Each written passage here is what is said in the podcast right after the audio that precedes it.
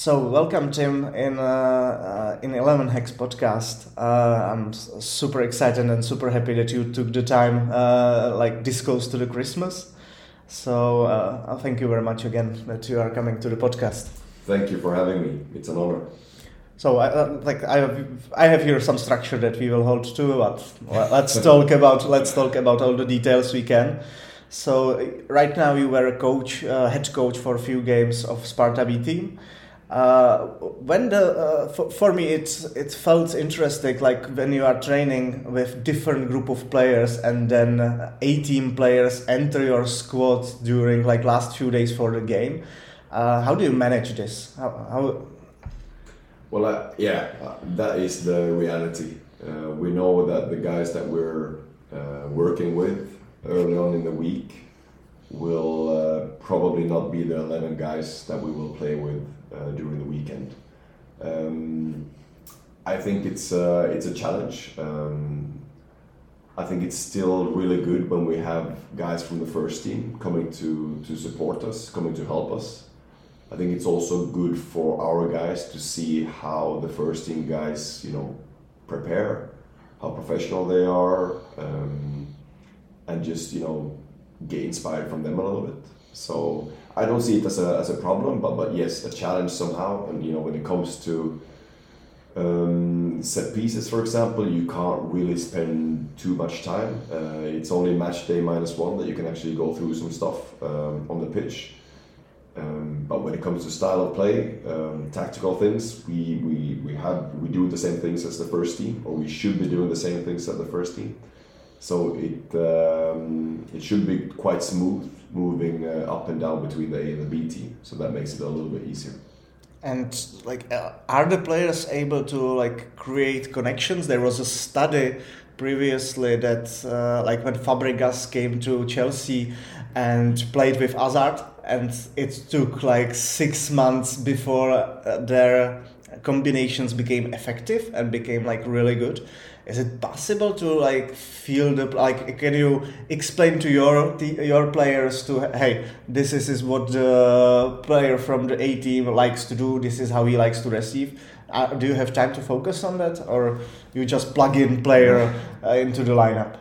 Yeah i think that's probably too much to ask. Um, i think creating relations probably take anything from six to 18 months. Um, so um, it's never gonna be perfect. Uh, it's never gonna be, you know, the way you want it to be. Um, but I think what the club is trying to do, or has been trying to do um, for the past year, like aligning A and B team, you know, working similarly, uh, playing the same style.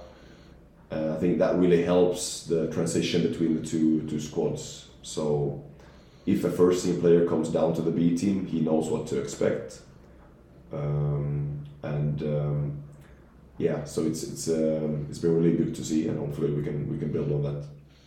Uh, checking the data in uh, in the second division, like you and Jihlava were the highest pressing teams, and in the similar fashion, your expected goals conceded was uh, probably in the last all of, both of your uh, data were in the last three is it actually possible to play like high pressing in a second division where most of the teams are just happy not to build up and uh, play, uh, play long balls? Yeah, I think we we play a style that we think is good for our players' development, mm, no matter what the opponents do. So when it comes to pressing intensity, we yeah we need to be one of the top teams I would say it's also quite easy because a lot of the teams in the second division they don't press. Um, but yeah, Jihlava, they they have some amazing numbers when it comes to PPDA. Um, we were also I think we were third, second or third. Um, second, second, second, second with uh, with a like big jump on the on the third. So yeah. like they, you are actually you are two pressing teams in the league. I yeah. would say. Yeah and um, but yeah, we we've you know just uh, the last sixteen games we we've conceded way too many goals. We were really poor defending set pieces uh, for the first nine ten games. Um, but yeah, you know, having this style of play, it's you know, it, it, it is hundred percent because we believe it will benefit the players' careers. So sometimes you know players might even ask, "Hey, should we be a little bit more passive in this game, or should we do this and do that?" No, no matter which game it is, no matter which opponent it is, we stay true to ourselves. We, we stay true to our identity, and uh, that is how it will be. Uh, and can you uh, actually adapt it? Like for for uh, for example, like Sparta can go in uh, I don't know, four free free shape of they, they defend the free, so free four free shape, for example. And if you commit so many players, then you will concede much more from the long balls. So can you at least like adapt it, or do you hold up to the shape of the first team? Uh, we, I mean, there, there's when it comes to defending the long ball, it's another aspect where we've been poor at times. So we, so we work a lot of things. You know, when there's a when the opponent has the ball and they pass it back to their defenders or back to the goalkeeper, we pump, um, you know, most of the time up to the halfway line, and that has its risks, of course, because many teams they can see that they, they can take advantage of it. So if there's a well-timed deep run, it creates some problems if we don't fall at the same time with the with our back five or back three. So we we definitely I think we've definitely conceded some chances, maybe a, a goal or two as well. But um, yeah, we, we just really believe in that kind of dynamic style of play that is important for our young uh, young squad.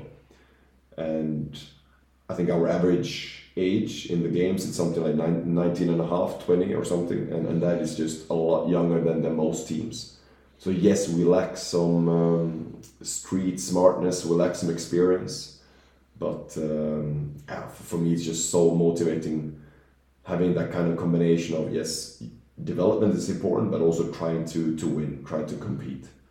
So um, so yeah, for, for me, you know, I would say mostly it's only positive problems yeah like you put your on yourself like constraints that you need to fulfill a b c and then winning which is kind of the like if you would probably if you would play with this young squad squad you would probably not try high pressing and you would just like play with mid block and so on to be to be more to be most successful because like long balls is uh, against young center backs just work because yeah. they don't feel the uh, trajectories of the ball and they don't pick up the right uh, uh, the right defending in 60 meters, it's more difficult for the center backs. But what is, you know, first you need to define what success is.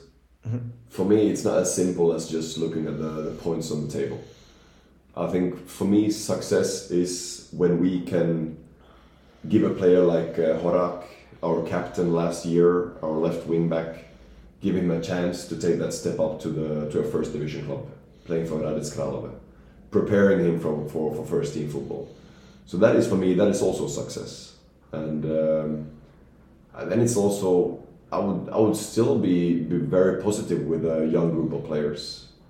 I think if you have a I mean of course there's always different ways you can play football and and you know no way is the right way. Uh, every you know everybody has their ideas and, and theories, but um, you know even you know if you have a, a, a talented squad, young, uh, fit, dynamic, why would you not press high?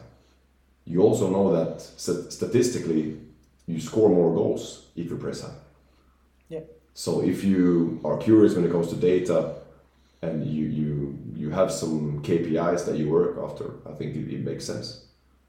Yeah, yeah, like the, the thing is that Czech football is, is actually built well against the strategy.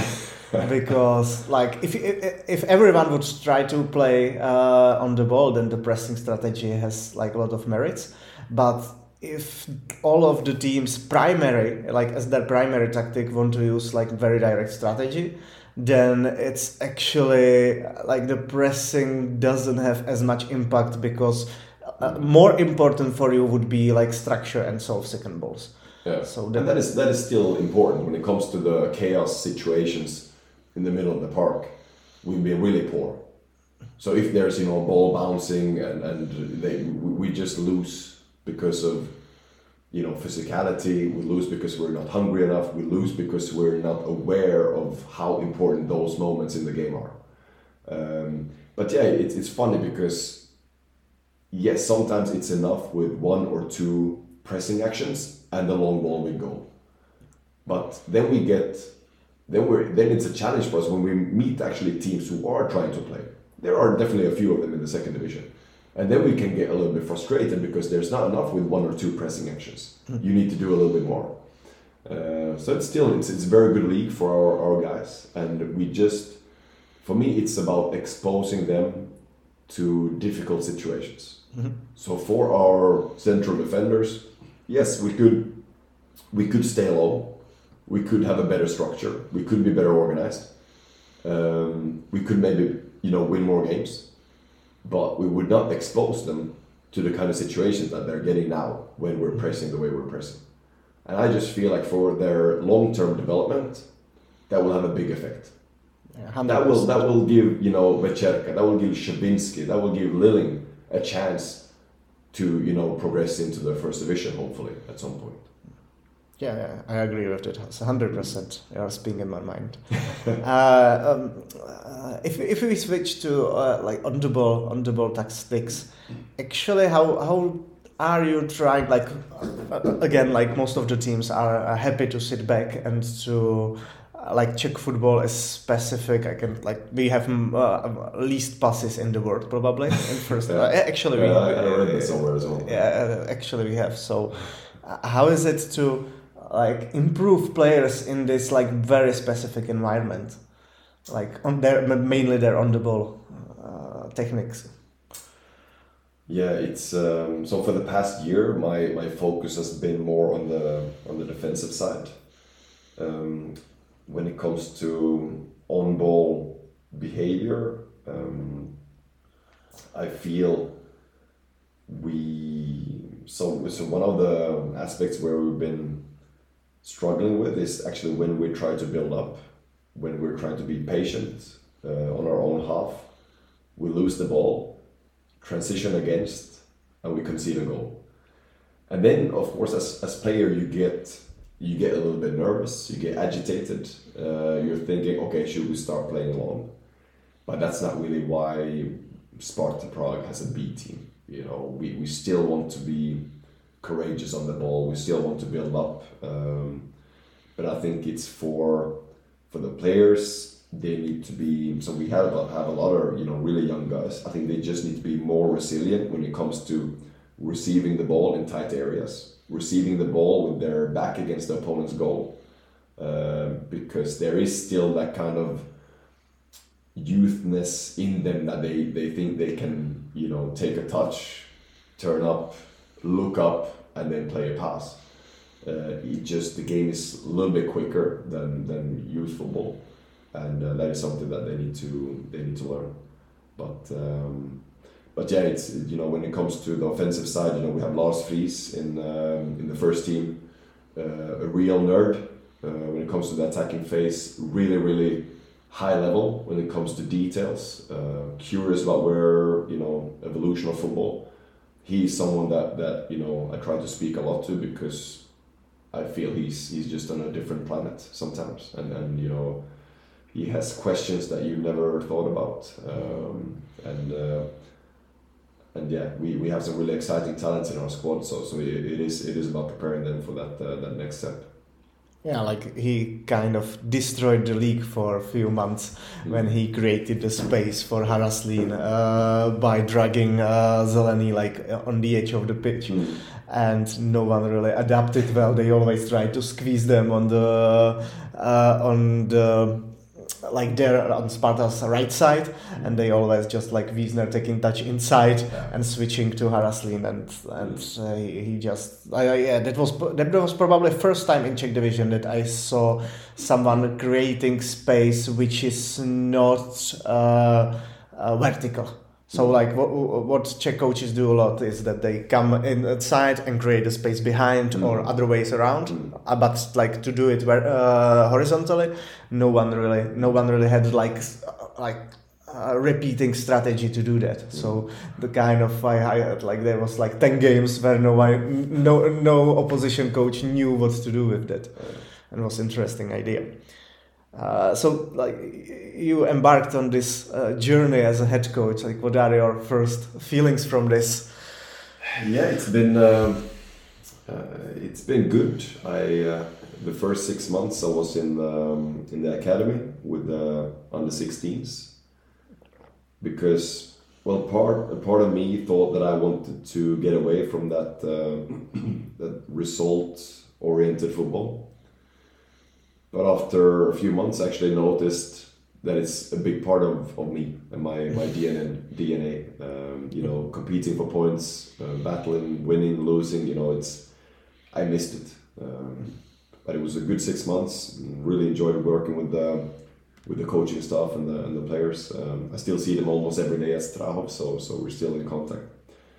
But uh, yeah, the last uh, the last year I was in the B team, which feels like um, you know the optimal environment for for myself because it's still working with young, ambitious, hungry player who wants to, yeah, progress, succeed. Um, so they're very curious and open-minded, which which I like.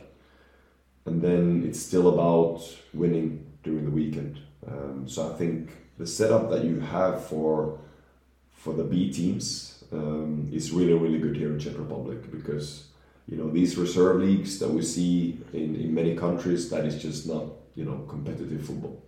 So what you have here is something that you should definitely treasure. Um, but your it's uh, created like in the last few years. Okay, so I didn't we, know. We, we, yeah, we, we had it in during the nineties. There was the B Uh. teams, uh, B teams for all of the teams, and then they uh, cancel it. And I think it's like maybe four to five years when we recreated it because it makes it's made mu- much more sense It does. Because you have the middle step between uh, U nineteen and and professional football Yeah. where you can like give players minutes uh, and manage them more against like uh, physical players. I think I think we are special in this that the like most of the leagues are more about physicality. Mm. So if you uh, like the jump from U19 to the first division is just way way too much. Yeah. So so that's why it was like for me rightly created, and yeah. Uh, I wanted to ask. You, you you said uh, interesting word environment. Like, how do you feel you can also help to move culture from the first team to players in the uh, like the younger players? Like, is it possible to to like bring uh, to have the same culture, same um, uh, same mentality of players in the B team, even though like you have different tasks and uh, you are not trying to win the title and so on. I think our ambition to is to should definitely be to um, um, build a culture which has the same standards as the as the first team. doesn't need to be you know the highest standards, but but they should be prepared for what is coming, uh, and that is our job. Uh, we need to build that bridge between between the um, academy and, and to the first team, and. Um, I actually feel that we, we, we haven't done enough work when it comes to culture. Um, I feel that that is definitely there's some room room for improvement when it comes to, to culture. You know, when it comes to creating a really a, a high performance environment where the players are aware of what it takes to make it to the top.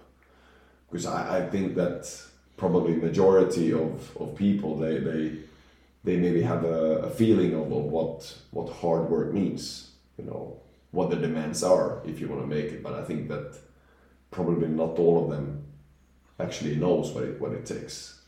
And that that is something that i look forward to maybe talking more about in the in the future because that is just for me that is that that is what it's all about making the players fully aware of of what they need to do to uh, to give themselves the best opportunity to to make it. Um, because those those are crucial years that we have them. So we have the youngest guys I think they're 17 um, and then you know 22 23 that's a crucial period in a footballer's life. Most It is- difficult one. it is a very difficult one. I'll get into that in a minute but that, that, that those are the years when you actually make it or break it. I think those are the years that you give yourself the chance to to make it to the top, or, or become the best version of yourself.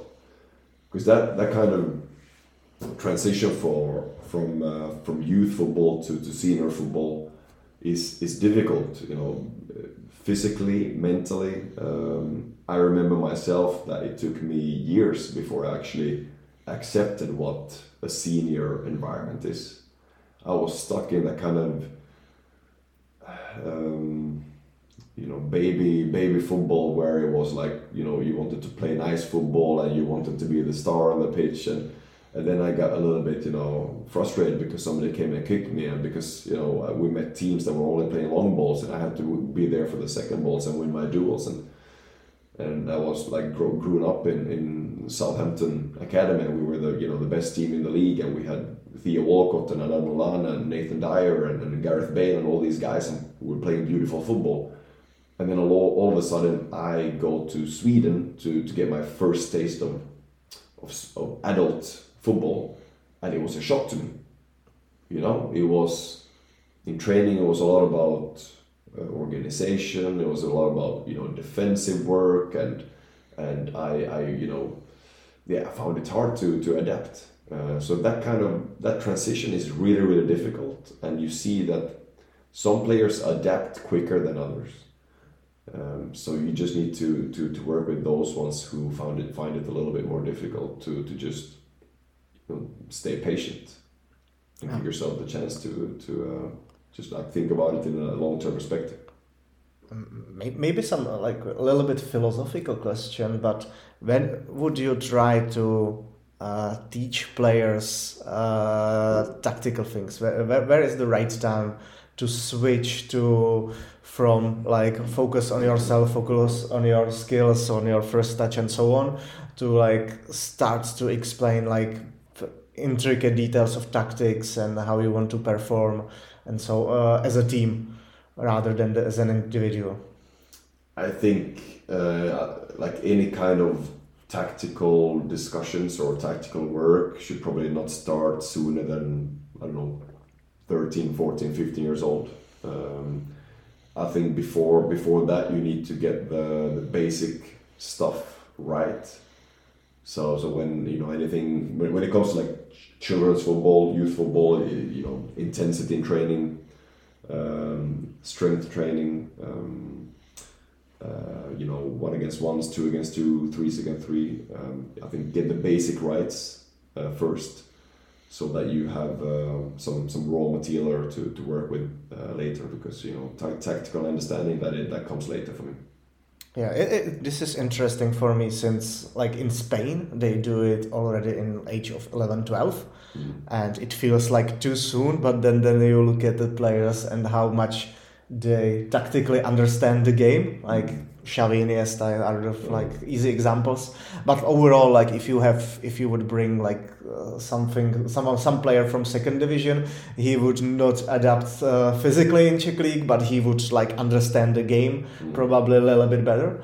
So so yeah, this this is for me always like interesting discussion. Like where is the where is the right time to and how to introduce the first tactical elements and. Mm and still focus on the uh, on the like qualities uh, individual qualities mm-hmm. but then like improve the understanding of the game since i think like through Nagelsmann and through these type of coaches that really value players who can uh, solve difficult uh, situations by themselves and creatively so they need to understand uh, understand the situation much more than than in with uh, other coaches then I think like in the future maybe this can even drop to like 12 11 years yeah. old. Yeah i think you can definitely add some some um, some training in in uh, in your weekly program. I don't think it should be a priority uh, when you're when you're young. I think i was actually uh, took part in a seminar in, in finland quite recently when we when we had a lot of lectures around Finnish football and, and the future of Finnish football and what we need to do to to uh, to improve. And it was quite interesting when it comes to like the tactical things because we we've been influenced as well, you know, from from Spain and, and Portugal and France maybe. Why was that? Um, I, I felt there was maybe a little bit of you know copy pasting uh, for for for a few years. Why not? Why not? yeah, but you, you still need to take your own context into into consideration, and and uh, but for for like a number of years, I think a lot of teams in Finland they they they uh, got like really nerdy around like building up from the back, and when when people came to watch trainings, um, I think people from FIFA, people from from other organizations, you know, when they came with fresh eyes and followed Finnish football training, they could see that a lot of the time, uh, when it comes to the tactical part, was um, uh, was around building up from the goalkeeper, and that just it creates. Of course, we, we become really good at building up from the back, building up from the goalkeeper.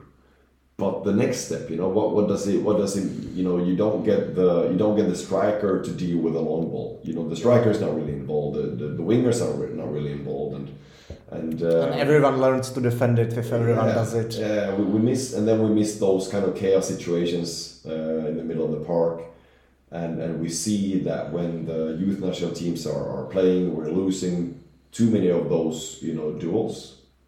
Basic thing, but we lose a lot of the duels. Um, we're not getting into the box, the offensive box, as much as other teams. We're not creating uh, a lot of chances compared to other teams, and we're not scoring a lot of goals compared to other teams. Quite crucial things when it comes to football. Uh, so you always need to, you know, think about that. You know, what is okay if we do this? What what happens next? You know, what, what kind of players are we are we developing? Um, so was, I think it was interesting, interesting to hear. Yeah, yeah, like we can see this a lot in Czech coaches as well. That they kind of, I think it's because build up is actually not like simple to understand in terms of details, but actually you can kind of like replicate Manchester City structure, and you can kind of not right now with with stones going into the middle, uh, but uh, like overall you can kind of like pick uh, pick some details but actually like uh, like one example like Raków coach. I don't right now remember the name but the one who won the title and everything. So w- when we analyzed him he was like he didn't do like most of the build up but he was amazing in final third. And that meant that he was the best coach in the country. So kind of like more if the same focus on build up would be that's just a theory but if the same focus on build up would be switched to similar focus on positioning and receiving and so on in the final third yeah. I think actually like you can you can get ahead of the curve because uh, in Czech league other than Sparta and Slavia no one really has like clear final third strategy that's like on the level of like top teams or not, that it's not like one dimensional. Like for example Slovácko just likes to cross and they cross like, like I think close to 50% of entries into the box are crosses. So you have you are kind of one dimensional you don't have more strategies. You don't have cutback. You don't have through balls. You don't have some lateral passes and so on. So actually it's a it's it's a pity that most of the coaches follow the this build up build up strategy and focus on it so much. And rather if they would go into final third and then and spend a little bit of time on build up. Yeah, that was just you know funny how you know how we prioritize our time. You know, it, it's um, again from my from my A license course we we discussed how much time we we work on building up from the goalkeeper versus how much time we um, work on throw-ins, for example. And there's like I can't know, is it like forty to fifty throw-ins per game?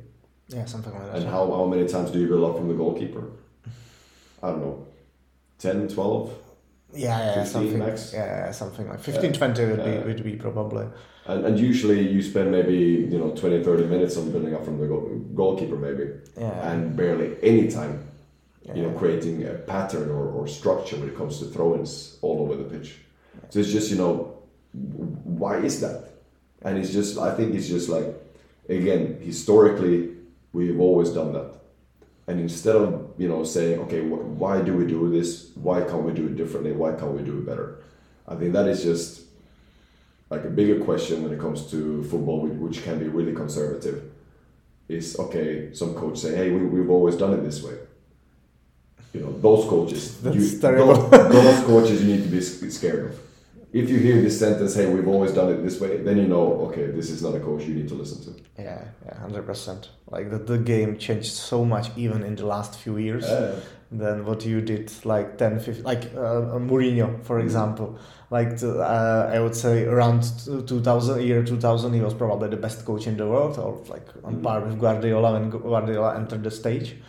But right now, his tactical ideas are actually like super old, and uh, everyone does the same ideas better and with more understanding of the same situations. So we need to adapt. Uh, yeah, you need to be curious. I think if you have, I mean, you can you can still you know get setbacks and, and you can still lose games, but I think if you have the that kind of mindset of of like wanting to learn first of all, being humble, or being curious, I think that is like needs to be the foundation for for a coach, no matter how how experienced you are, because there's again, I think there's too many coaches who who who just leans back and says, "Hey, I've been a coach for for twenty years. I know this." But if you make the same mistakes every year, year in year out, then it's not twenty years of experience. Then it's one year of experience. Oh, so so not being critical and like really analyzing yourself, reflecting over what you're doing, um, not like being open, receptive to feedback, which is really really important. Um, yeah, then then then you then you you know bound for failure. That, that was nicely said. So uh, and Hranoš are right now excelling in second division. How far uh, do you think are they from like first league or uh, or step up even to Sparta? Yeah, I think when it comes to um, to our point system that we have, the same point system that the first team has, I think uh, Scania has the most points um, when it comes to goal and chance involvement. Um, and of course, everybody can see that he's been crucial for us.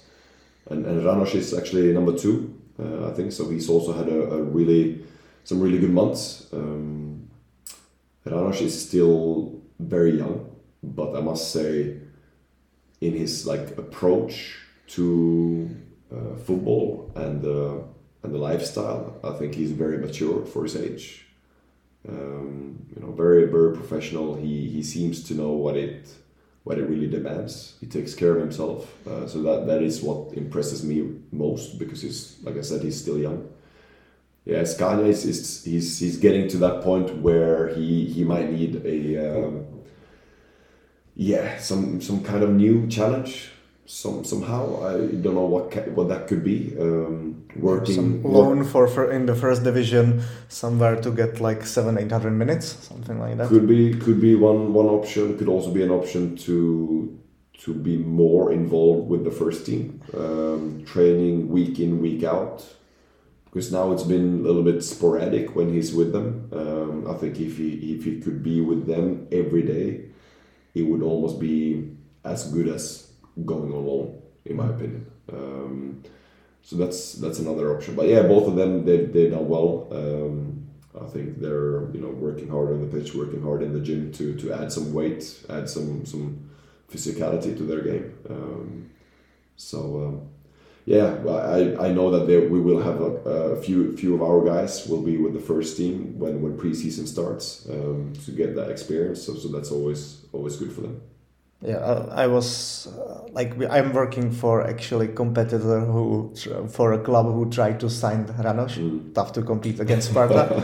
Man, I was so angry that we couldn't do it. And Uh, yeah, right now, if if uh, I was checking the data yesterday, and he feels like a probably like second best or best winger in the league with his age. So that's Uh, amazing. That's amazing. I'm really. I have him a little bit even higher than Skanjelet, even though Skanjelet has also like really nice skill set. Mm. Uh, uh, last season, like I really, really liked in a few games I, I watched uh, uh, and Nelson Okeke, but they struggle with injuries right now. And actually, like with other of our clients, like it takes a lot of time when uh, new players come from different leagues. For example, one player fr- we signed it from Latvia and it takes time for them and they pick up injuries because the league is so physical and so uh, intense in terms of how much time do you have on the ball.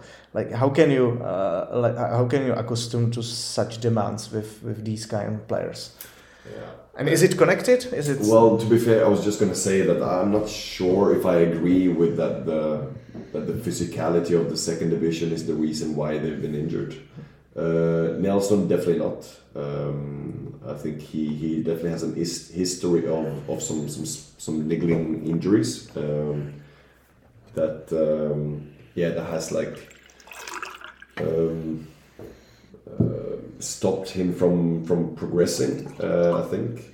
Uh, I think both of them they have no problem with the intensity of the second division. Are they fit and healthy?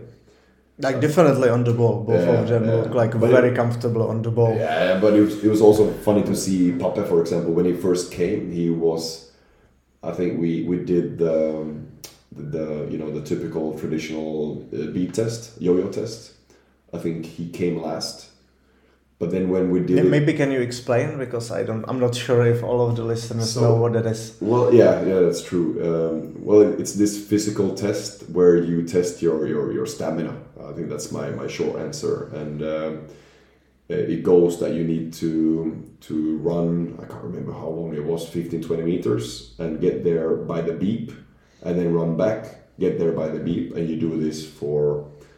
Um, yeah, for intervals and in you know the, the speed. Just about the intensity and stamina, basically. Yeah, it is. It is. So this was um, was it?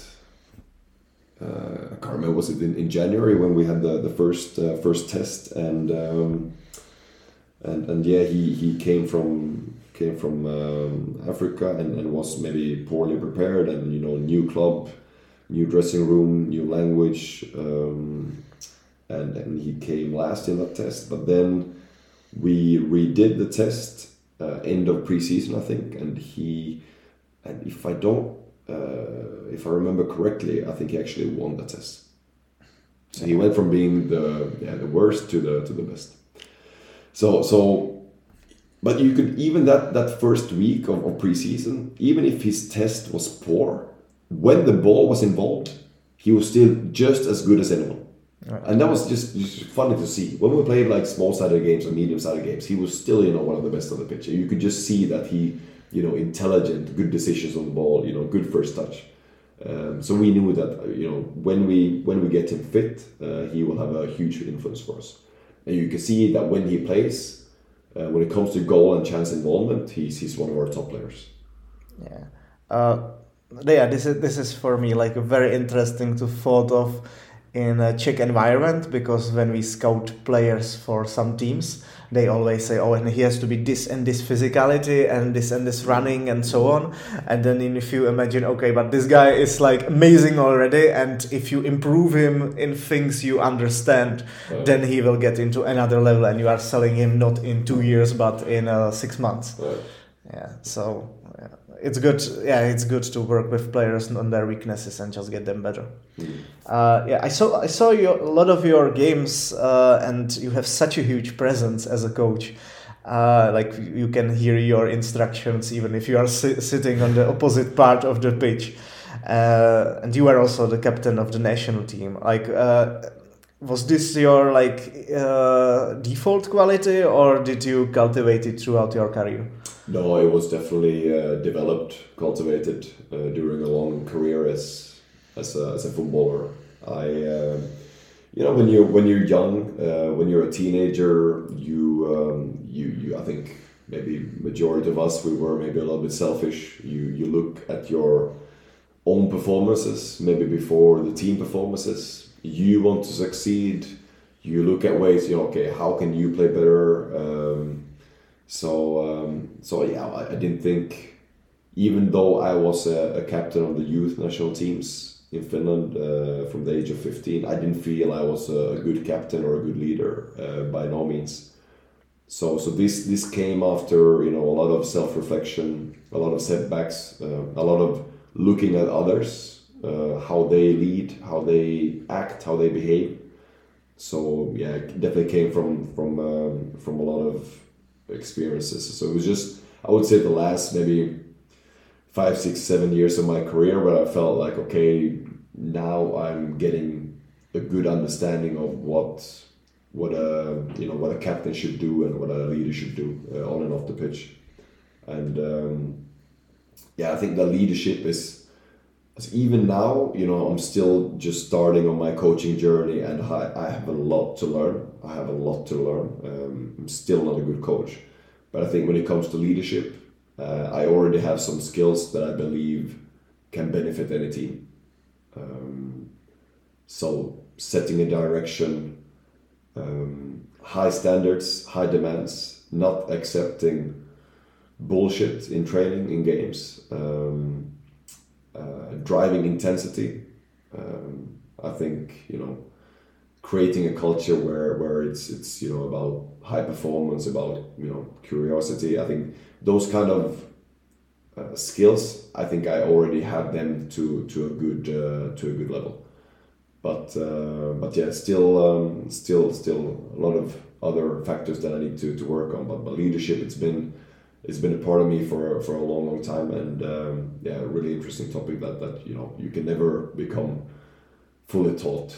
So so you just need to be curious and and um, yeah, see how we can inspire players no matter age and life situation.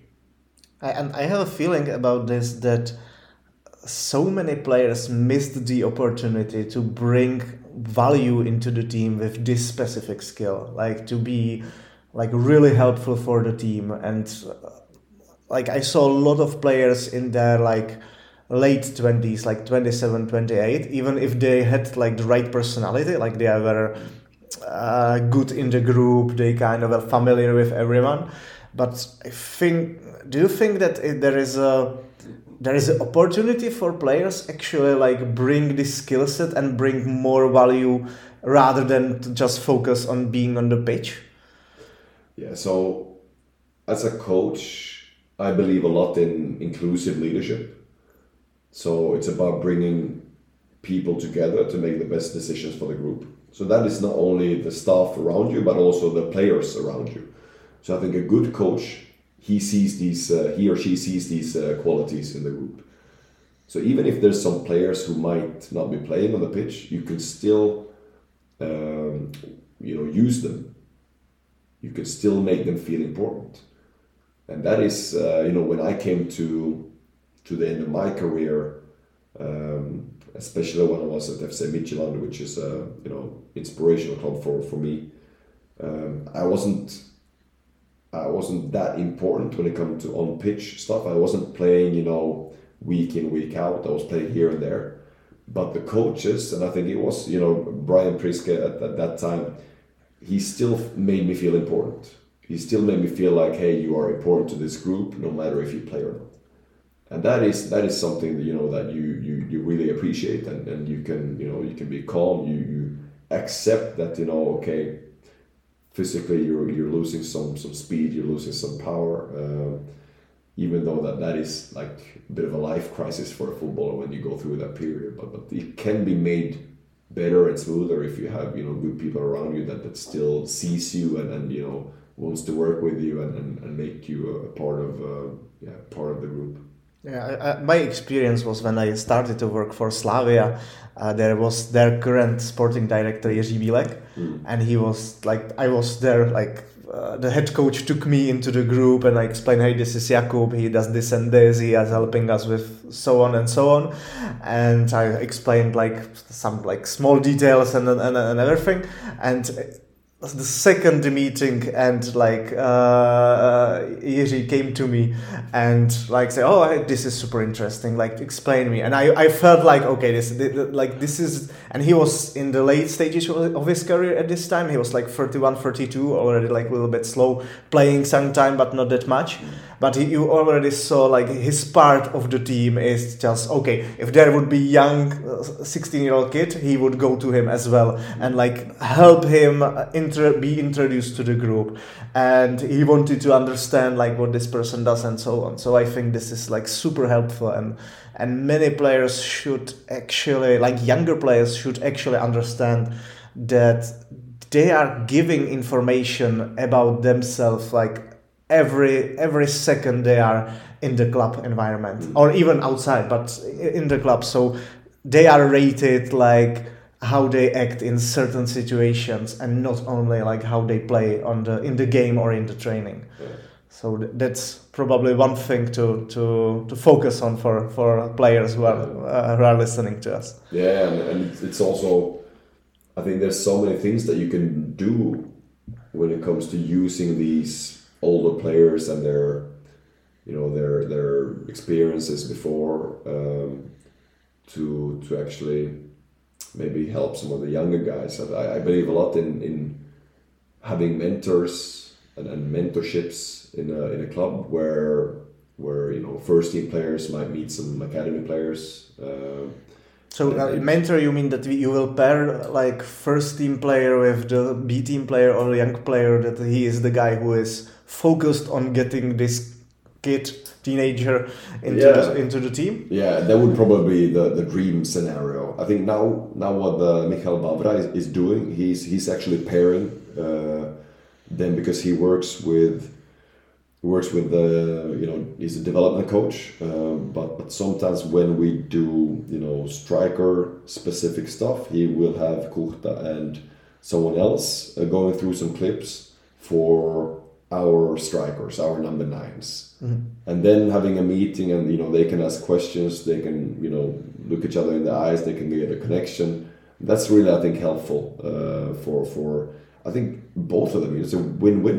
Also Yeah. for the first team play actually standing there explaining what you do can also be like a, a good experience for them you know Yeah. in, instead of just being there in a meeting brian or lars speaking or Luba speaking and they sit back in their their chairs and not not actually interacting. So also for, as a boost of confidence like you Yeah. are asked to explain how you solve this and this situation for the upcoming striker. So that's also Yeah. like really nice to boost their Yeah. confidence and their uh, self-awareness. Uh, but I think that in like in a dream scenario, I think it would be great if you had um, some older players. So when there's like younger players coming into the squad, no matter if it's A, B, or under 19s, that there are some older guys who gets assigned to these players just for the first I don't know, it can be first six to eight weeks.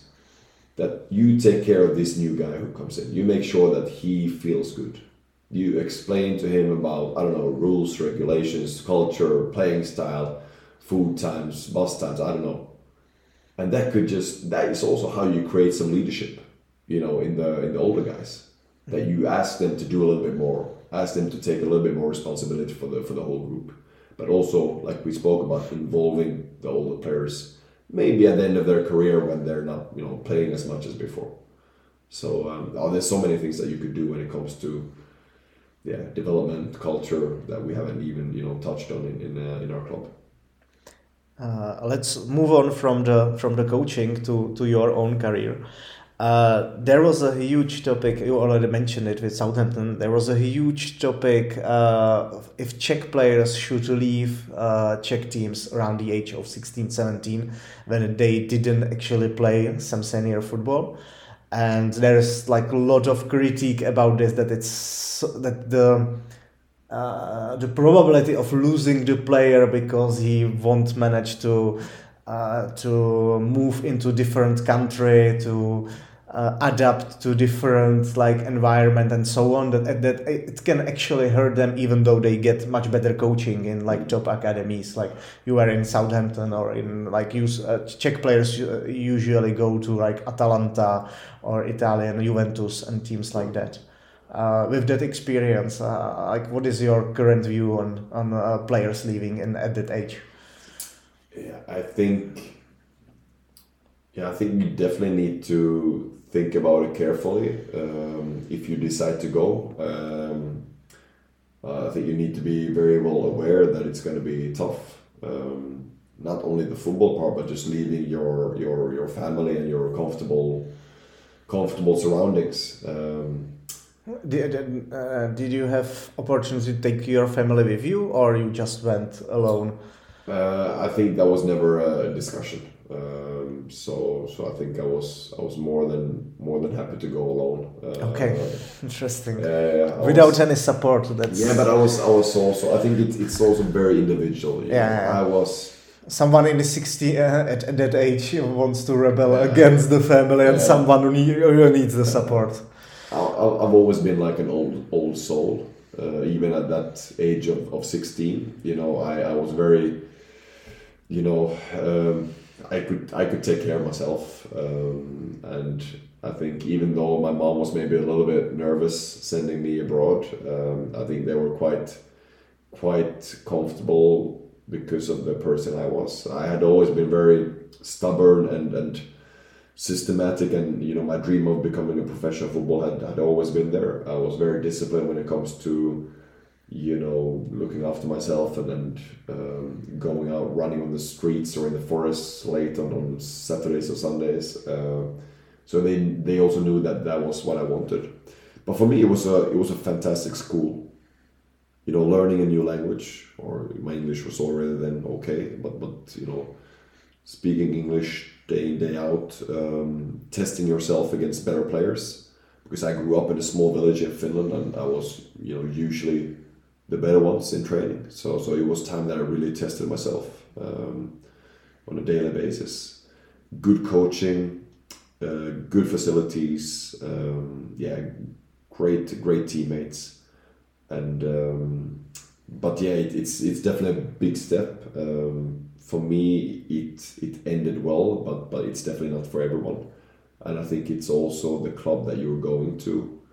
Sometimes I think we get blinded by the name of the club instead of what they can actually give you. Um, instead of their you know long term plan for you, I think you know sometimes I think young players and their families they they see a club with a stature and an image that is you know you know Champions League football instead of maybe thinking but is is this really the, the kind of club that you need to go to so so those are you know those are the important questions when you're thinking about if you should should leave or not you, you mentioned here that you played with some amazing players, including Bela and so on.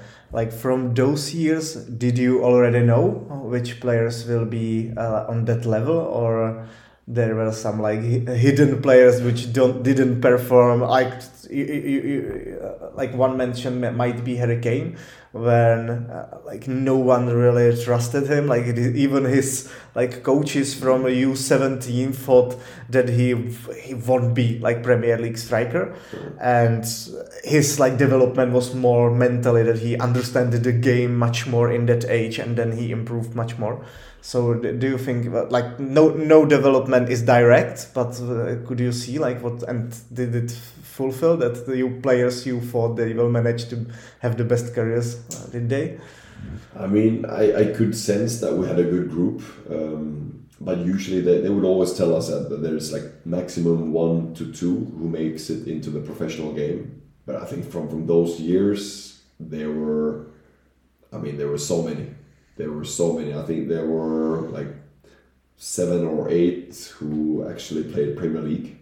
You know, highest level. That's from one year or no, from... that was from three age groups, I think. Three age groups. So, so that's still like yeah, cra- crazy high number. Another, I don't know, six to eight who who made it into professional football, and then we have like these top top guys, Gareth Bale winning, yeah, I don't know how many champion Champions Leagues.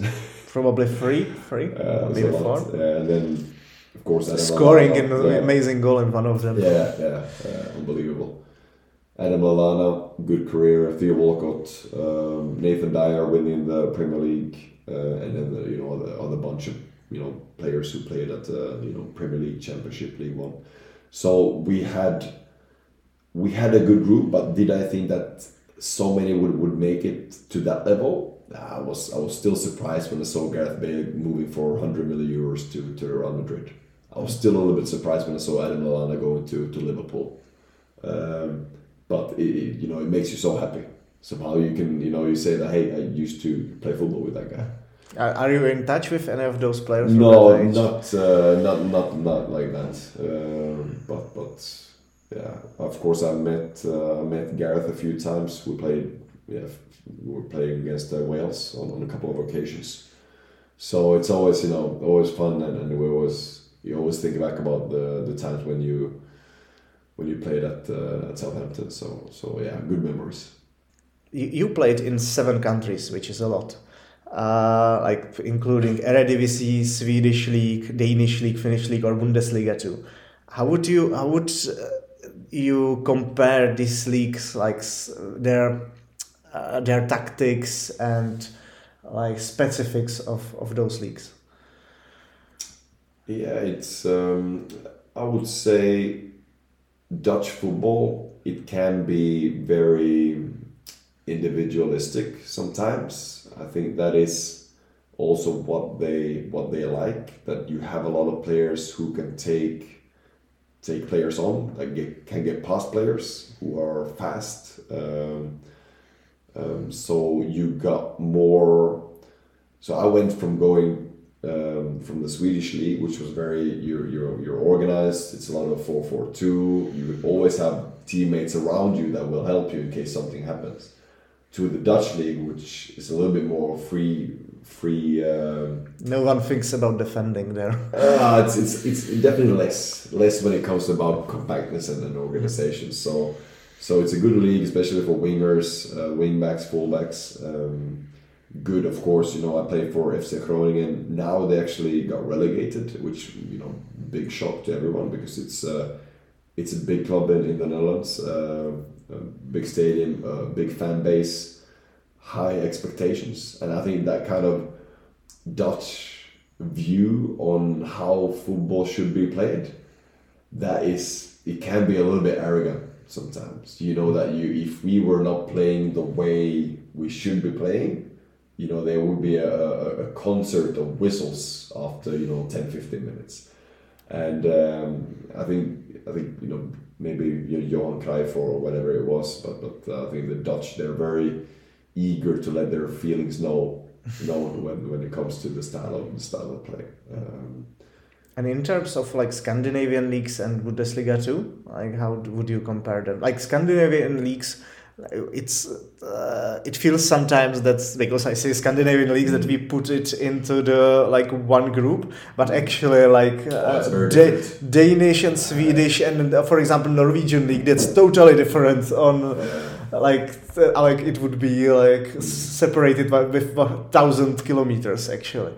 And it's also when it comes to so I saw this this uh, statistics quite recently when it comes to selling players uh, or value of, of players from the different uh, Nordic countries, and then Finland we were nowhere good near nowhere near good enough of um, having a high value on our players on our national team players compared to Norway and, and Denmark who who just sells a lot of players and that, that you know that kind of money you know pouring back into into the country and and um, I think just you know the, the leagues in Denmark and Norway they're just better than the than the rest and um, a little bit more dynamic, a little bit more. You said Norway and Denmark. No, no, Denmark especially. I think it's yeah, just more more international. Just a better step for for young player if they want to move to to a bigger league after that. Yeah, Denmark has such a high intensity compared to yeah. Sweden and, and Norway mm. to me. Like Norway for me is very not intense league, like yeah. a little bit tactical, yeah, a lot of running, but as a scout, I don't uh, like. I would rather go for Swedish or or uh, players from first Danish division than than from Norway. That's more specific. I would say. Yeah. but it was it was you know I you know Bundesliga two came there. We were almost got promoted. Um, we came third. Lost the playoff against Hamburg. Um, ended actually one one, but they they they stayed stayed up because of their uh, goals scored away from home. So and after that year, I, I, left for Denmark. Had six really really good years in FC Midtjylland, which you know both the country and the the club has definitely shaped my thinking, um, shaped my thinking of football, but also shaped me as a as a person. Uh, so I think that you know that, that club and that, that place has had the biggest influence on, on me as as a, as a human being. Uh, if you would compare like a little bit go back to I will go a little bit back to Sparta like if you would compare like how we develop players in Czechia or in Sparta compared to the other leagues you have been there like what are the specifics what are we doing wrong and what are we doing right Well, I don't know. Tough, tough question to be honest. Um, I think it's always fun when we when we speak with the others. If I speak to Czech people or Nordic people, and we try to you know compare um, when we see the the different. I mean, there's always every culture has their this specific things, right? And even in mentality. Yeah, it, it is. I mean, listen, and, and, and some things I like here, and some things I feel that we in the Nordic countries we we maybe do a little bit better. I, I do feel like it can be a little bit more hierarchical in, in Czech Republic compared to Nordic countries. Can you maybe give me example? Yeah, like I feel like in in in the Nordic countries we are good when it comes to just you can you can talk to anyone. Okay. And you know that the other person he will listen to you, no matter what your status or role is, and that kind of you know sharing knowledge, um, working together, uh, that kind of demo- democratic way of, of living. I feel um, yeah, that that that is that, that that is something that I really like. Of course, because I'm I, I grew up there. You know, it, it's it's normal yeah. for me. And here, I think that that is something that is maybe slowly changing, um, especially in, in, our environment. And um, and um, but yeah, it's maybe a little bit more. Um, and I think that that is like I said, it, it's you know really looking good now when it comes to like being aligned between the different teams in the club and uh, the you know the coaching staffs in the club and, and working together for the benefit of, of Sparta Prague and developing better players. But I think that sometimes maybe you get the feeling that there are like clubs within clubs, and that mm-hmm. is the case probably for majority of clubs in, in European football that that you usually have like a first team yeah. which is the first team, and they have no connection to the rest of the clubs. Yeah. But I feel what I really like with the with the coaching staff in the first team and that they are really like willing to to share, uh, willing to not only be there for their own success, but actually maybe building something for for for long term for the future. So I think that is if you ask Czech coaches in the environment, I think they can see that that is that is a big change to maybe how it's been previously the kind of close proximity to the coaching staff of the mm-hmm. first team. And everybody's just you're you're you can go in there anytime, knock on you know Priske's door and ask him questions. No problem. You can go and watch a training. No yeah, problem. That, that sounds like very it's unusual just, for Czech environment. Yeah, yeah, not just Czech, but like a lot of environments, they, they are just you you you make it into some kind of fortress. The first team things the, the training and then you, you don't want you don't want anyone to see and you don't want anyone to to to look into what what is happening in the in the yeah.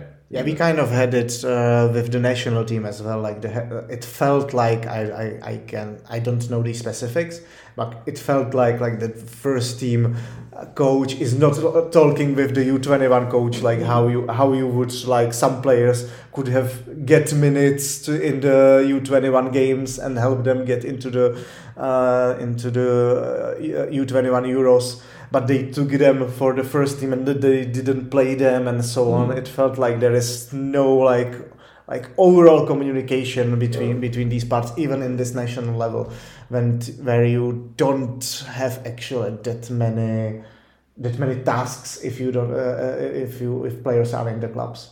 Yeah yeah i don't know about that specific situation but i think you know you mentioned it already open communication. I think that's absolutely crucial. Yeah. Yeah i think like we are here a little bit like afraid of sharing afraid of giving up ideas and, and I think also maybe afraid of of being wrong. Yeah. afraid of exposing yourself. Yeah. Afraid of being vulnerable. Yeah. And I think if you want to develop yourself, those are crucial aspects. Yeah, I had a, I had a discussion with youth coach actually about this uh, and I and he said, "Hey, what should I do to improve?" And I said, "Oh, read this and this, mm. and this is how I learned like Spielverlagerung and so yeah. on, tactical things and so on." And and then I said to him, "And and, and put it on the internet, like build brand of yourself. Like I don't." Like, why are not coaches sharing their ideas outside of being a pundit where you have like two minutes slot to explain exactly. some specific situation like no one really no one really knows if you are doing like you don't have any discussion you don't get any feedback and so on Right. so yeah i agree with this like completely that we should be more open uh, to be wrong like if you are like you are active on twitter as well or, or on other platforms that's uh, if uh, if you are like wrong in 10% and people remember 10% then they are wrong by themselves Yeah. that they don't focus on the 90% that you explained right so Exactly. so and you get feedback on your opinions I think that was probably the best best when it came to my uh, or to the A license course um, that I did in Finland. The amount of feedback you got from your educators that was that was really staggering, and it was really like honest, open, and uh, you know of course first you need to create a, um, a psychologically safe space to actually do it. You need to have a connection. You need to have a relation but it, it, was just you know for your own development especially in this situation i've been a coach for one and a half year i have so many things i need to improve but getting the feedback now you know from people who can see things that you can't see you know your your blind spots actually mentioning them to you so you can reflect over them i think that is just such a good start such a good start. And i don't know how you do it when it comes to the licenses here but but you know getting so much feedback when you meet it it's i think it was really really probably the best of, of the whole course. Yeah, I wouldn't go into it because that would be my uh, one hour rant about how, how we do it wrong and how, how like I mean, I, I, I was part few of these like uh, I did uh, uh, I had a talk for for the profi license a few times. Yeah. And man like the the I, I expected that I will have a talk 40 minutes and then I will then have 40 minutes of questions because usually the guys didn't like the, the thing I was explaining was data analysis Yeah. and so on. And they didn't like see it probably nowhere because it's Yeah. not like I, I did it very approachable with details and so on. And then there was like two questions so Yeah. I was like, okay, so maybe maybe I'm poor presenter, or maybe they just needed hours to check in that Mm. they uh, went to the went to the talk and Yeah. But it's definitely a, a feeling I have as well from this from this country that there, there's a lot of you have a guy or a coach or whoever like somebody with a, a, a some kind of status he speaks to you and then there's no like interaction yeah, in a way yeah, yeah. I I don't know if, if, if it's true or not, but that's that's what I maybe seen and heard. That is, you're very used to having a authoritative figure speak to you, and and that authoritative figure, he does not maybe always expect um, expect to get any like you know criticism or questions. Not in your case, of course, that, that's a different scenario. But I just feel maybe that that kind of coaching player relationship that that you know players, I can also sense that. You know, of course, that that is you know English language, and you know the barrier is a little bit higher. But but you you it, it takes time to to get them out of their shelf and actually having them. Hey, you know, I want I want to hear your opinion. If you don't if you don't agree with me, you know, tell me. Um, or if it's just this this new I- I think- generation, I don't know. I, I think it's more about not being wrong actually Yeah, because yeah, in the that's in the in the in the same like I think you you named it correctly that uh, like even in this uh, profi license when I had the talk then I knew some of the coaches personally and if you take them in 1v1 and you have actually some kind of relationship where they don't need to try to present themselves to the group Yeah. and they are just talking like then they don't worry that they will say something wrong Yeah. so then they can go and ask even if they feel maybe the question is stupid but if you are in the environment when there is 25 people and you actually ask like something that like everyone thinks oh i knew this. So so maybe it's afraid to be wrong which is like yeah this is slowing us down actually a lot. Yeah. uh, there are so many uh, great defensive midfielders who turned up to be coaches, like Arteta, uh, Guardiola, Xabi. Right now, it looks like maybe from Manchester United, Michael Carrick could be one. Could be one. Uh, uh, what is the like specific aspects of the of the position that contribute to developing a good coaching mindset? I have absolutely no idea. That's my honest. I mean, is there something uh, with the fact that you're, you know, center of the pitch? You look both ways. You need to think about offense, defense. Um, I'm not sure, but it's uh, it's it's yeah, it's a, it's a curious thing. I think it may, might be understanding of space mm. because if you are winger, your task is to just like drop and then go, uh, or like you have some specific like smaller tasks. But the understanding of game in as a six or as an eight is probably like more needed because you need to be aware like what's happening behind you uh, in front of you how you can position yourself and so on like that would be my guess but mm. i hope to get the answer from, from, from defensive midfielder for did you play uh, the whole career defensive? I, I checked the data for uh, I have it from 2015 and uh, most of the data was six and eight. So, yeah. but I don't know if you were center back previously. No. No, not uh, maybe a, a, few games, but uh, yeah, mostly mostly a defensive minded uh, central midfielder. I know your name for a long time because when I entered around 2016-17 into the into like the data analytics of football. You were already branded as kind of franchise data transfer by, by FC Midtjylland. Uh, like how uh, like were you actually informed about this? Or how was the how was the process about this that you were kind of like so much connected with the data? And like I, I saw uh, saw some talks actually uh, like about you about like the example used how you can use data which i find might have been interested as a player. Like okay you did it. Yeah i think it was quite comical because i don't see myself as, as you know a brilliant player uh, by no means. But yeah i think i heard it just just after i signed that uh, i was signed on the basis of data and statistics. And i don't think i you know, thought about it too much back then. But just coming into that uh, place, FC Midtjylland, that, that environment, and you could see how differently the atmosphere was and, and how they used data when it came to recruitment and, and um, other things. Yeah, you, you, you got, I think that, that was the, probably the, the trigger point for me where where my own curiosity grew as well. But uh, but yeah, it was I can't remember the, the specifics, but I think it was something with the, the second Bundesliga being an undervalued league and and uh, seeing that the good teams in second Bundesliga actually were you know could could potentially play in, in Premier League even uh, based on that quality. And I was in one of those teams who were doing well. I was playing a lot, and this this club FC Midtjylland, they were they were um, they wanted to, to buy a central midfielder or they had a, a, need for one.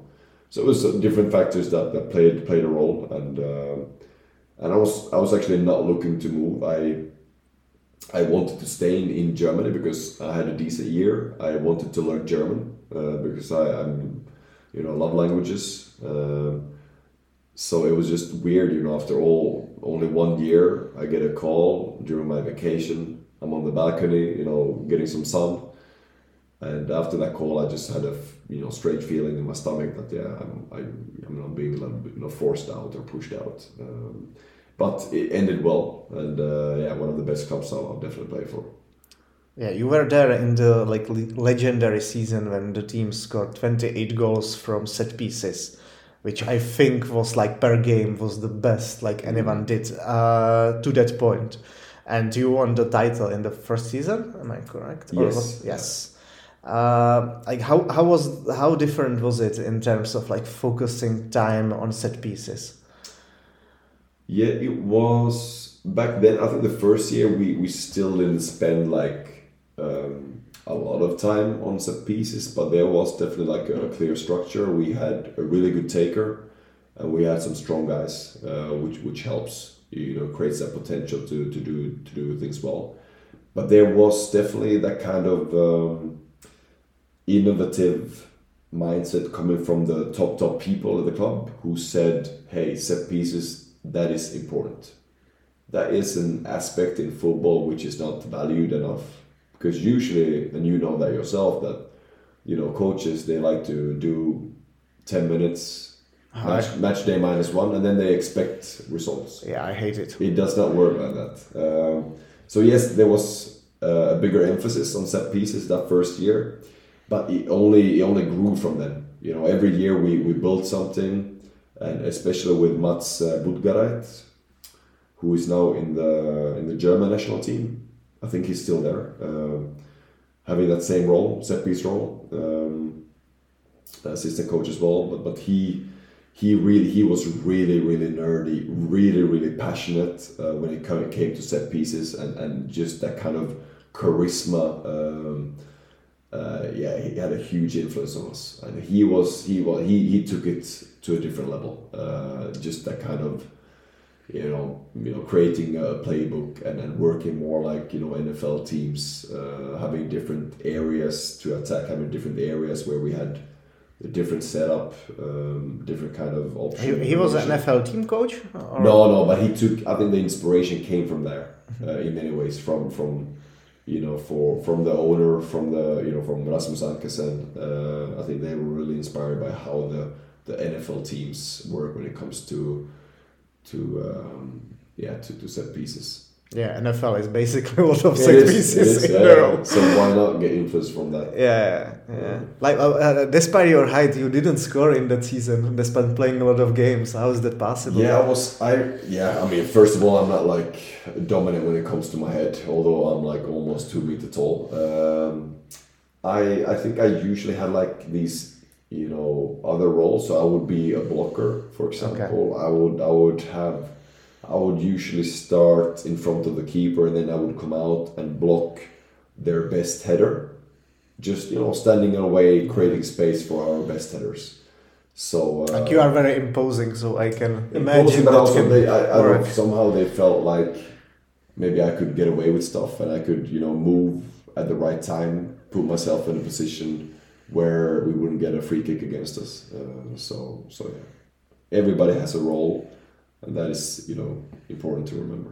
Uh, you already mentioned it a little bit, but uh, Sparta B isn't creating many chances, and actually even in defense, like mm. the set pieces aren't the, aren't great. So like you, how much you feel you can like change with, like you were in su- such a good team in set pieces. How much you can adapt with like I would say smaller players or not that area dominant players in in the, the, these teams and actually do like really good set piece strategy. Yeah, I think that is uh, that's definitely a challenge. I think when you you know when you're physically the the weaker side, then maybe you need to just be a little bit more creative, uh, focus more on short plays. Um, so yeah, we, we were struggling defensively for for many many games. We actually had, which is just I think unique. We had two of our own attacking set pieces that we conceded goals from. Within like the first nine games, we had because two, you overcommitted, we had or, a, we had a, uh, or just had unlucky. Wide, we had a wide free kick, and I think we had a corner, and we conceded two goals. And that, that you know that rarely happens. Yeah, it happens yeah. maximum maybe once every two seasons or something. And we had two of those inside nine games so that just tells you something that we, you know we were struggling. We were struggling. Um, so um, yeah, a bit of naivety, um, a bit of you know yeah, making some mistakes, uh, both probably players and and uh, coaching staffs. Now it's looking a little bit better, and I think actually attacking wise, when it comes to corner kicks especially, I think we're we're, we're we've done okay. At least the, the first eight or nine games we did okay when it comes to creating goals, creating chances. Um, but uh, but yeah, it's still definitely an area that we can we can improve. Um, now we've had Jan Blazicek um, with us, who I think has some really really good ideas. Um, when it, yeah, like creating solutions, uh, being a little bit nerdy. So so he's been a, a really good addition to our, our coaching staff. Um, but yeah, you know when it comes to set pieces, we're it's difficult to do something in the middle of the week because you know that probably um, during the weekend you'll have a couple of players from the first team. Um, so so you know again how much time should you spend on, on set pieces? Uh, but then we have like you know interesting topics when it comes to throwing length. So our head of performance has this experiment where he's trying to increase the length of, of a mm-hmm. couple of players' throw-ins by working once a week with their technique, but also with the medicine ball, and um, that is you know that is also something really like. Uh, cool to see uh, that he's been able to do that. Um, that can also be deadly. You know, having someone in the team that, that throws long is uh, is a weapon. Yeah, uh, I think like in Liverpool there is actually a Danish Grønnemark, yeah, Yeah, yeah, who has like a whole YouTube channel about. Norwegian. Oh, sorry, no, I, I thought he's Danish. Yeah. Uh, yeah, but yeah, it's it's yeah. Actually, uh, when we come into the club, we we try to explain them hey, like throw-ins are so important, Mm. and you can kind of like make a huge difference with actually not that much time spent. Mm. So like usually usual numbers would be like you have 50% uh, control of the ball after your own throw in Yeah, yeah. and you can get it somewhere to 70 with few few Mm. weeks of work which is Mm. like like I don't know like a lot, a lot of possessions uh, But that, can help Yeah, you. but that was that was what I mentioned. That you know, why are we not spending more time on creating, um, creating some some some patterns when it comes to throw-ins, especially in the middle of the pitch? I, I, I really don't get it because there's so many of those throw-ins, and, and especially our team. You know, now we we're aware that it's like a weakness of ours. Um, we've showed some clips. We, we made our players aware um, because we, we were so poor. We just throw it to a guy maybe under pressure. He, you know, puts the ball back, and then we're under pressure. We lose the ball, and then it's just, yeah, it, it's Yeah. just there is so much data about it Mm, like there you can you Yeah. can analyze like what like probably we can uh, i can tell here that like the switching to other side is the most this is the best scenario you can do Yeah. so actually have a strategy just how to get to the other side from this Mm. compact space would be just immediately helpful to, for for any coach yeah, and just the, the fact that if you so I saw this that if you take the throw in within ten seconds, yeah, you have a higher probability of actually keeping possession. Yeah. So just having that in mind, Mm. it, it, gives you some some some keys, some some solutions to to the games. Yeah, actually, like Grønnemark's strategy is, is that at, uh, you need to do one of three, like uh, very quick throwing or smart throwing when you do some like uh, movement to Yeah. to allow yourself to switch to the other side, and or, and the third one is long throwing to to immediately switch. So. So and you always like uh, I like the way that you always after throwing you can ask player like which one of those three was it Mm. because if you are not doing any of those like what like Yeah. why are we training this and yeah, then you have some clear principles of how you how we want to work. yeah. and in the end like they had i think in middle of one season they had like 14 goals from throw-ins Wow. like uh, connect like in 25 seconds from throw-in uh, goal, uh, goal was scored which is crazy. So yeah. I agree with you that it's undervalued. Uh, uh, we are both fans of the best club in the world, Manchester United. Uh, right now, it doesn't feel like best club in the world after ending up last in group with Copenhagen and uh, and Galatasaray. So, what are your current thoughts on on Ten Hag, Ten Hag's um, uh, like a reign in uh, as a manager?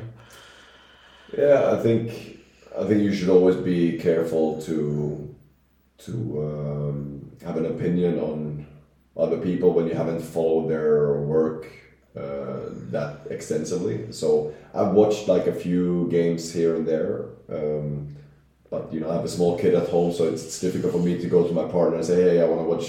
You know, first you work for like 10, 12 hours, and then you go and in the evening and say, "Hey, I want to watch a game." So it hasn't. It's the same everywhere. Yeah, Yeah, yeah, it yeah, hasn't small been- kid as well, and It yeah, hasn't been successful. it's a it's a poor pitch for the wife. but I- I just feel like there's, if I think a little bit bigger, I think there's it's a club with no direction at the moment. Um, I think they lack they lack a sporting director, right? Yeah, hundred percent. So what you know, how can you? I just like in modern football, how can you work with a sporting director because that is that is a key key role, a key a key guy um, in a football environment. So. So I just feel it's it's you know club wise they, they are a little bit messy at the moment for, for someone of their stature and, and that influences many things.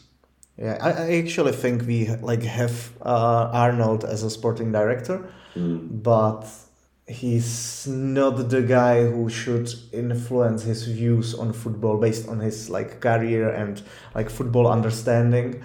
And yeah so so we always like give it to the coach like the, the strategy is the current strategy of the coach. Yeah that's the worst. That's yeah. the worst. And that you, you still see today that uh, like the philosophy, philosophy of a club is just based on who the coach is in the first team. And that, that is just not a sustainable method anymore.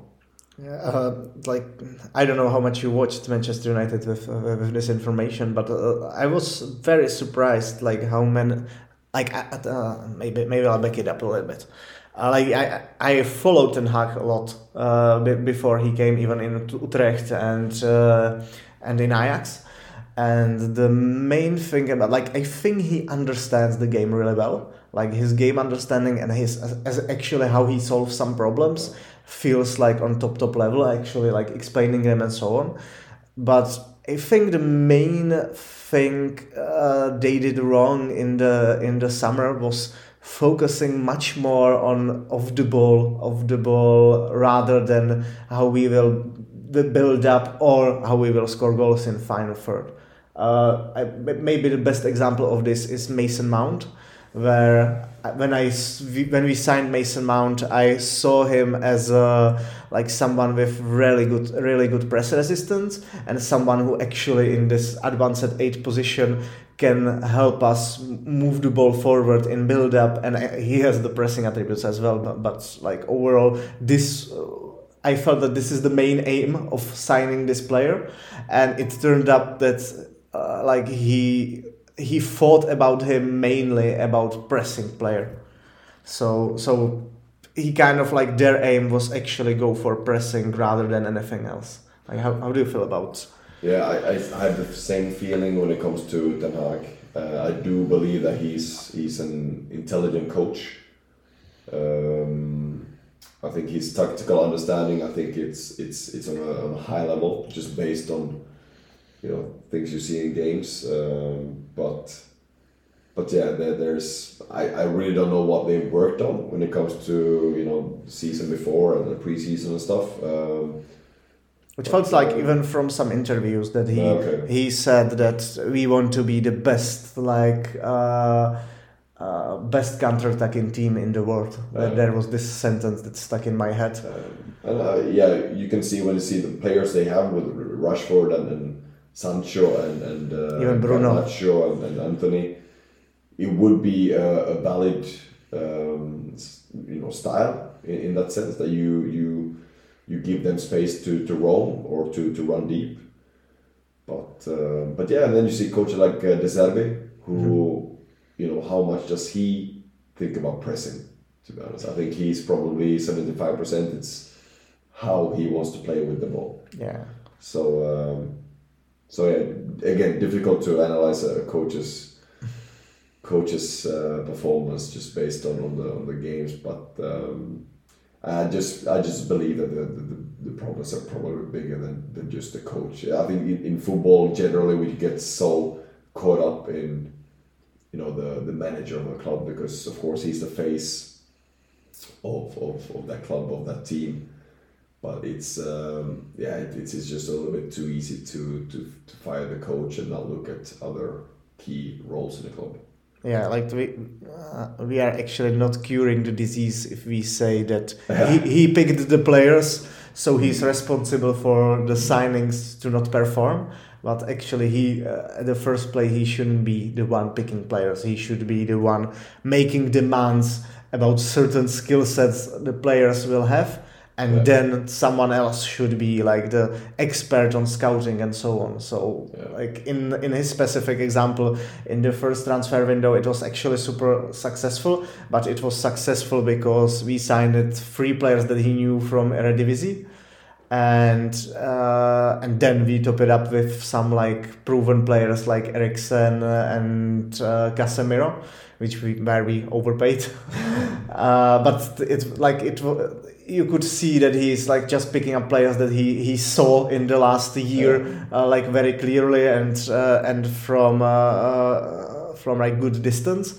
But after a year, when he didn't have time to watch any of those leagues, then we are doing like uh, mistakes of signing players from the same pool or similar pool, even though you you should be picking up from I don't know the pool of players we are picking up uh, uh, like ten times more. Yeah. I would I would a little bit stay on on a, because I have a coach here, so I would a little bit stay on the on the Manchester United and their build up. Like do do you feel firstly that the the, the structure three one is actually like in this current they, they play three one six. Uh, do you feel that this structure actually you mentioned the problem with rest defense and that you get a lot of counterattacks. like do you feel that this structure is actually enough right now in current in uh, current environment when like everyone can kind of hit you with fast counterattack? yeah it's that's a good uh, good question because especially when you can feel like some players and uh, Onana is a, is a good example. You can see that he's he's maybe um, he's been affected by like criticism and and um, you know uh, giving the ball away in, in key moments. So maybe you should you know think about actually having more players helping you building up um, to give some kind of security. So, so it's definitely a fair a fair point. Um, I just feel like you know that the I think the idea from Ten Hag was you know De Gea was a good keeper, good shot stopper, but he saw some some weaknesses when it comes to his his uh, ability to, to build up. That's very politically said. Some weaknesses. oh, he was terrible. Uh, was, yeah, that's like uh, there is no way around it. He was probably like he couldn't see behind the first line. That was the problem. So so it, it, made sense to bring Onana in because that is also when it comes to Ten Hag and his his style of play. It, it's a crucial crucial element. Just like Guardiola when he he had uh, Navas and Hart, yeah, but he had Hart. Yeah, yeah, yeah, yeah. Was it Joe Joe Hart? Joe, Joe Hart, yeah. Joe Hart. And then he switched point, to Navas. And he, he, switched because Joe Hart was not good enough with the ball, and that was again a crucial role for, for his style of play. So, so I think that you know Ten Hag he he, he thinks deeply about it and he has some good ideas, but uh, I feel it's just. Uh, just a bit of a messy, messy club at the moment. Yeah, I, I feel like they should they should commit like if you sign it Onana and you are still playing like I don't know thirty percent of your build up is long balls, mm. then like why did you why did you sign it him? Really? And I like Ten Hag explanation of this is that the player have not good enough quality to play on the ball in this uh, mm. in this uh, environment and I actually disagree with it because, like we, we discussed before, uh, before the podcast about Postecoglou, and like he has like Højbjerg and Bissouma who are not on the level to play in high possession team, and they just started, and yeah. it's okay. Uh, it's not great. Like maybe United will uh, will win more points in the short run, but in the long run, like they are playing much more sustainable approach. Yeah yeah, it's been it's been, he's been a, a, breath of fresh air. Uh, Tottenham and and uh, Ange, so um, yeah, some good coaching pedigree at the at the moment. Yeah, we, we, we discussed before the podcast about the press conferences. So, mm. uh, how do you feel? Like, what will be your style of play? I don't know. How, how is it press conferences in the second division? You just talk with your like department department inside the club to give like to give are interview? there, I, I don't know are there any press conferences? I have no uh, idea to be honest. I think the i mean that's, that's usually usually the coaches speak like to their uh, yeah. not press conferences but they they like explain the game after the game to yeah. their uh, to their marketing department or, yeah, that that that we that we do. But uh, but yeah you can you can live a pretty um, easy life in that respect when you're, I think, a coach in the second division. I'm not saying easy life, but but when it comes to like media visibility and media, it, it's it's very. Um, yeah, it, it's it's not really it's not really there. Mm-hmm. You know, for just for a normal normal. Um, yeah. You are used to much higher. Like I just feel like it's for for uh, coming from like being a footballer. It's been really nice to get away from that. Mm-hmm to get away from from you know interviews that doesn't really you know give you anything. I think this this is what I like that you that we can sit down, we can talk. It's a discussion about you know football, but it's also a discussion about, about you know development, coaching, life. Um, so this, this I like, but you know both for a journalist and for a player or a coach, these pre-game things that can be that can be really you know uneventful, boring. But Ange in, in, in Spurs, I call him Ange because I can't pronounce his can't pronounce his last name. I'm trying. I'm saying Posteroglu, but uh, okay. it's maybe Czech Czech way of to, of pronunciation and. But he's he's been uh, he's been you know the first few press conferences it was like you could you could write a book from his answers. He was just like a really like old wise guy, you know, being really philosophical, really you know taking his time answering those, those questions. So you know, every I think we all really enjoyed having him there.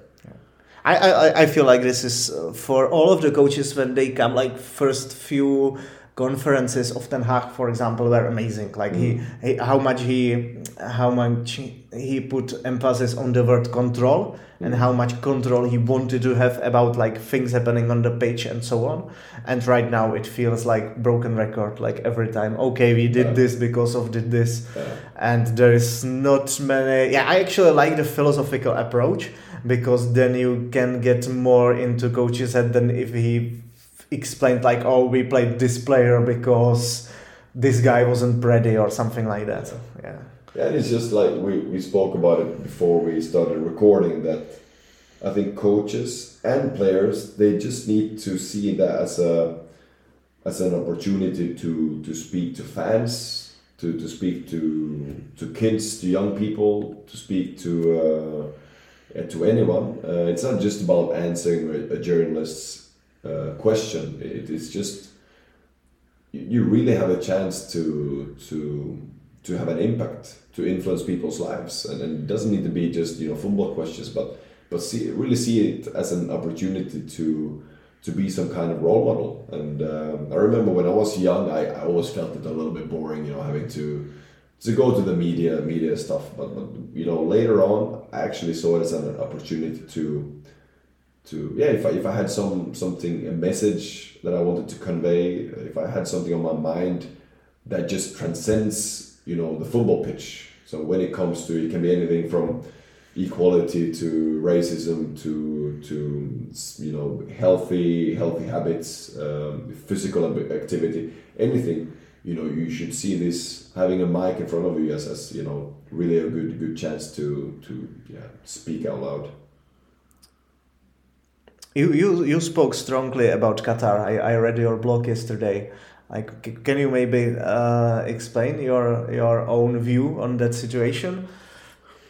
Well, long story short, um, I I just feel like this evolution of football, elite football, is is just getting out of hand.